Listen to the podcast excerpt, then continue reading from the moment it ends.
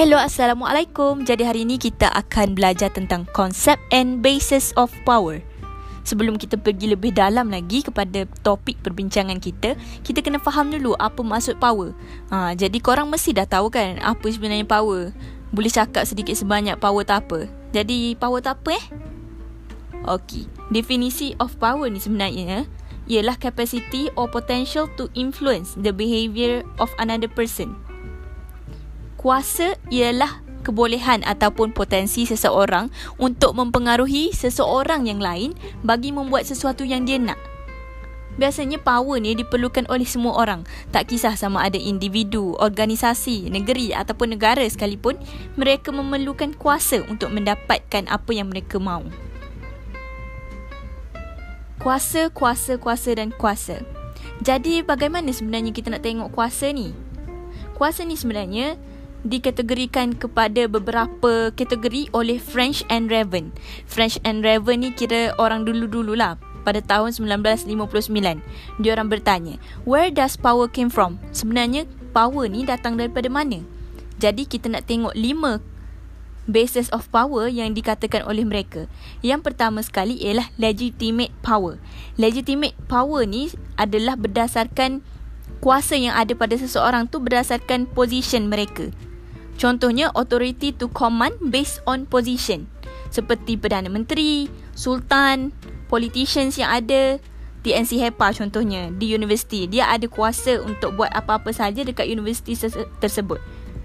CEO di sesebuah syarikat, religious minister, fire chief, mereka-mereka ini mempunyai kedudukan ataupun jawatan yang membolehkan mereka menggunakan kuasa untuk buat sesuatu. Tetapi kuasa ni unpredictable dan unstable, tak stabil dan memang tak boleh dijangkakan. Sebaik sahaja mereka kehilangan jawatan mereka ataupun dah dibuang daripada pekerjaan tersebut, jadi mereka dah tak ada position. Lose title, lose position, that means no power. Tu yang pertama sekali, legitimate power. Yang kedua pula, reward power.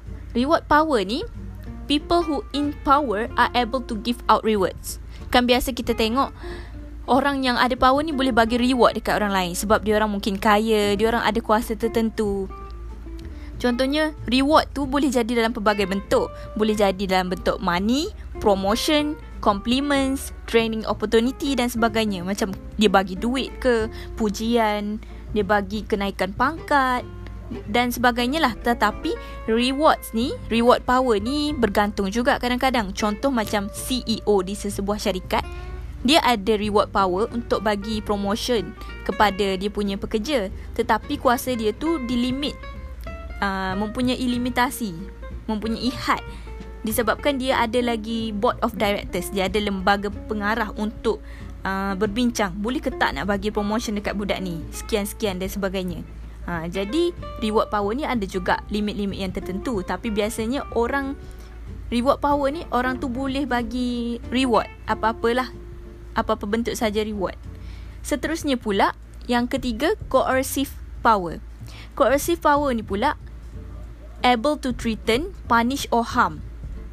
Biasanya source of power ni di mana mereka memaksa, mereka boleh mengugut, mereka boleh me, um, memberi tindakan, dia orang boleh paksa, boleh paksa buat sesuatu kadang-kadang mereka juga deny someone's privilege. Contohnya seseorang tu boleh pergi ke tempat lain tapi dia cakap tak boleh tak boleh pergi macam tu. Tapi coercive power ni biasanya digunakan oleh kerajaan. Kan kita, kalau kita tengok coercive power ni digunakan oleh government lah tak kisah dari segi international politik ataupun domestic politik. Coercive power ni memang digunakan di di kedua-dua buah uh, jenis government sama ada politik international ataupun domestik. Mereka mampu untuk mengugut, memberi tindakan dan membahayakan orang yang tidak dapat menurut arahan yang diberikan. Contohnya, kalau kita tengok dalam pandemik COVID-19 ni, kan kita ada PKP, PKPB dan segala PKP-PK yang ada. PKP-PK yang ada ni, uh, kalau contoh kita langgar PKPB, PKP dan sebagainya, kita akan dikenakan tindakan kan? Ha, tu kita sebut sebagai coercive power. Tu satu contoh mudah yang kita boleh tengok dalam aplikasi kehidupan seharian. Seterusnya pula yang keempat, expert power. Expert power ni biasanya berdasarkan knowledge, skills, expertise. Maksudnya kebolehan yang ada pada seseorang pemimpin tersebut. Tak kisahlah dia pemimpin ke, saintis ke. Tapi power ni, expert power ni diperolehi berdasarkan kebolehan, pengetahuan dan segala kemahiran yang dia ada. Kalau macam ni, kalau dia orang ada expert power, mereka boleh mem- boleh senang memahami masalah yang ada, boleh memberi solution, boleh memberi penyelesaian kepada masalah yang ada use solid judgement dia orang boleh berfikir dengan baik dengan analitik dan mereka biasanya lebih perform daripada orang lain sebab dia orang ada ilmu contohnya kita tengok kalau expert ni uh, kita tengok ketua pengarah kesihatan dekat Malaysia. Dia ada expert dalam perubatan. Jadi dia boleh gunakan expert dia tu sebagai expert power. Dia dia boleh gunakan kemahiran dia tu dalam bidang perubatan. Tu sebenarnya adalah expert power. Selain daripada tu Contohnya macam Seseorang dalam kelas ke Yang mempunyai Macam pengetahuan lebih daripada Orang lain Dia akan mempunyai expert power Biasanya orang yang mempunyai expert power ni Orang akan dengar cakap dia Will listen to you And respect to you Sebab dia ada idea Dia ideas will have value Bila dia bagi uh, Maklumat Dia bagi pendapat Akan didengari Sebabnya dia ada expert power orang-orang akan cari dia jika ada masalah dalam certain area. Tu expert power yang keempat. Yang kelima pula, referent power. Referent power ni macam mana pula? Referent power ni biasanya kalau dia ada referent power ni, dia based on like likeableness of the leader kita cakap macam orang ni senang disukai lah kalau jenis pemimpin-pemimpin yang senang disukai oleh orang ramai. Kalau orang tengok dia, eh aku suka lah dengan dia ni sebab dia ni macam ni macam ni. Tak kisahlah perangai dia macam mana tapi dia ni ada uh, kita tengok macam kemahiran interpersonal dia tu yang baik yang menyebabkan dia tu mudah diterima di kalangan orang lain. Tak kisahlah sesiapa pun kemahiran interpersonal leaders dalam yang mempunyai reference power ni sangat tinggi. Dia pandai berkomunikasi dengan orang lain. Dia boleh uh, buat orang lain respect dia tapi dalam masa yang sama respect tu macam iya aku kenalah dengan dia dari segi perangai apa semua. Kita suka tengok dengan dia. Biasanya orang yang mempunyai reference power ni kita boleh tengok contoh paling senang selebriti.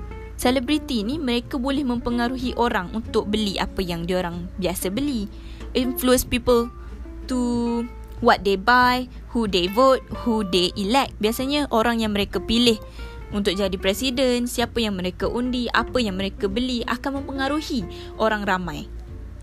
Contoh lagi kalau di tempat kerja, biasanya dekat tempat kerja mesti ada seseorang yang memang akan disukai oleh semua orang.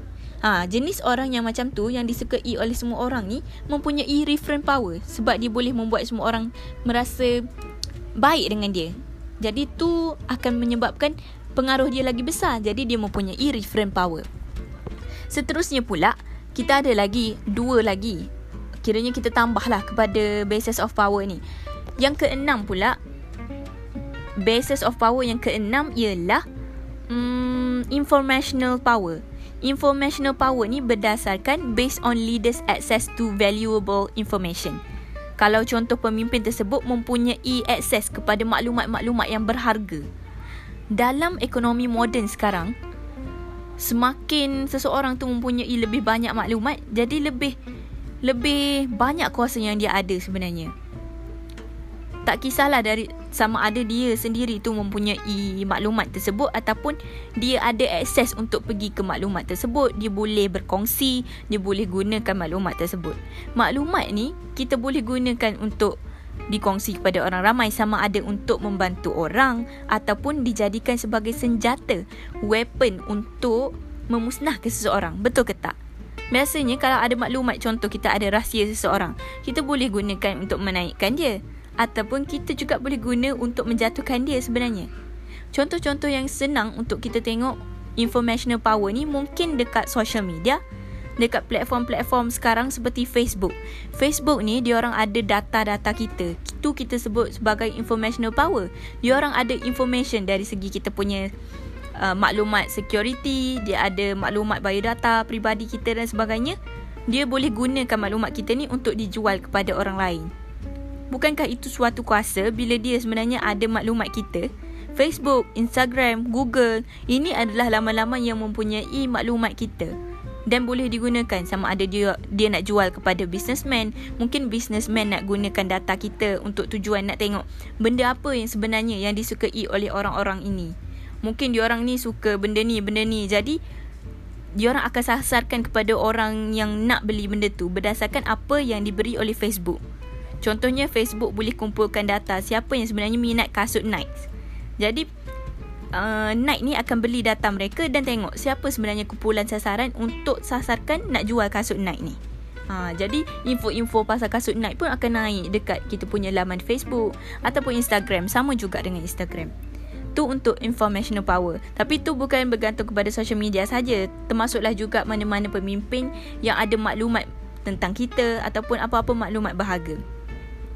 Seterusnya pula yang ketujuh. Yang ketujuh ialah connection power.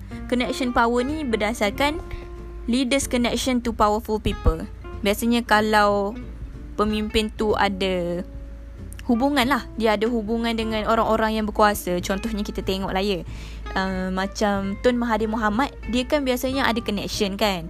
Dia ada uh, kabel dengan orang tu, orang ni. Kiranya dia ada banyak kawan-kawan lah. Kawan-kawan pula bukan kawan biasa. Bukan kawan kedai kopi je Tapi kawan yang ada kuasa. Dia ada um, berkawan dengan orang daripada negara ni Negara tu Yang semuanya ada kuasa dan boleh tolong dia Connection. Ha, Tu connection power. Jadi bila dia ada connection power ni senang lah. Dia nak gunakan untuk apa-apa Nak minta tolong bagi support ke pun boleh. Tu basis of power. Ha, Lima basis of power tambah dengan dua lagi tu. Seterusnya pula kita tengok differences of power. Differences of power ni dia ada dua je sebenarnya. Kita tengok dari segi domestik dengan poli, pol, domestik dengan international. Kalau domestik ni dari segi yang domestik lah yang dalaman negara kita yang national peringkat national manakala kalau untuk international pula dia berbeza dengan yang da- dalaman negara kita Beza-bezanya kalau anda nak tahu, kalau contoh domestik, kita ada separation of power. Separation of power ni contoh kita ada eksekutif, legislatif, judiciary. Mungkin saya kena terangkan sekali lagi apa maksud eksekutif. Mungkin tak ingat kan. Eksekutif ni macam ministers, orang-orang yang enforce law. Legislatif, orang yang buat laws. Judiciary pula orang yang apply law in legal cases kita ada orang yang enforce, make laws dan juga orang yang apply. Tu untuk domestik, undang-undang dalaman negeri kan yang untuk negara je. Tetapi kalau di peringkat international pula, di peringkat antarabangsa, sistemnya tiada sistem. Dia anarkik.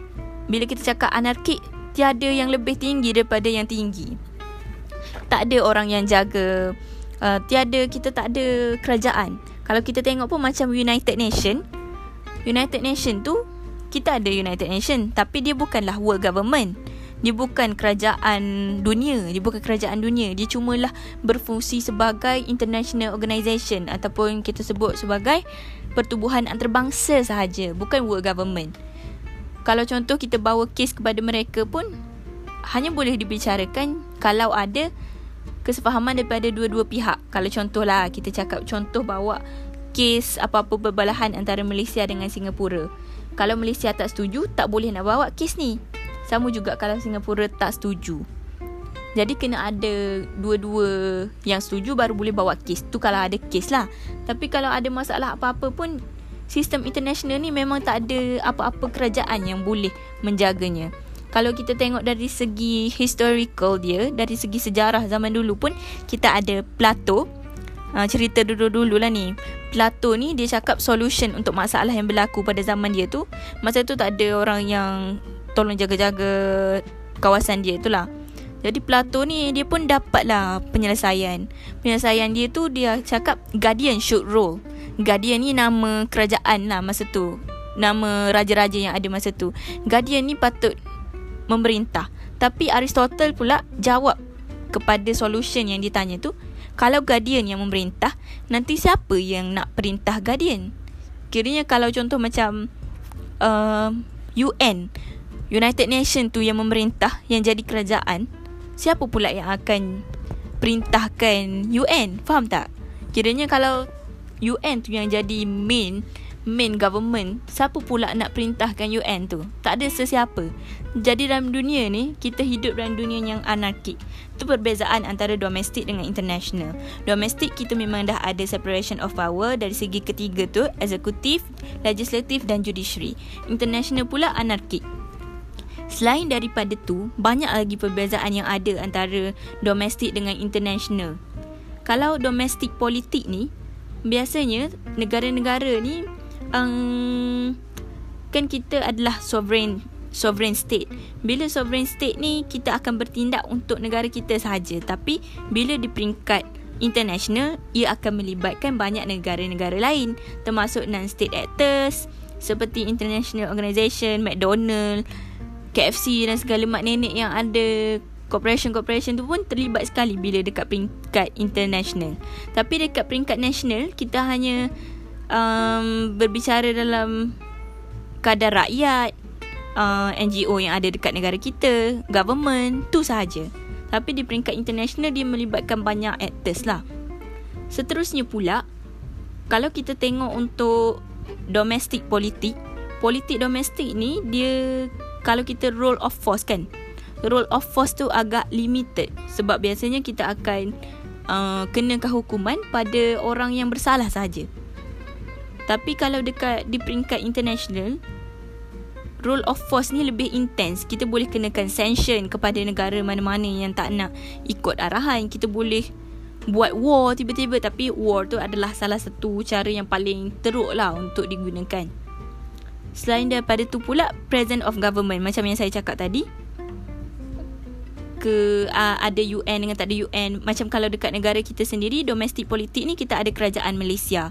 Kerajaan Malaysia ni yang supreme lah. Supreme court tu memang akan uh, govern semua benda yang ada dalam Malaysia tapi untuk dunia international politik kita tak ada government So tu adalah antara perbezaan antara antara international dan domestik politik.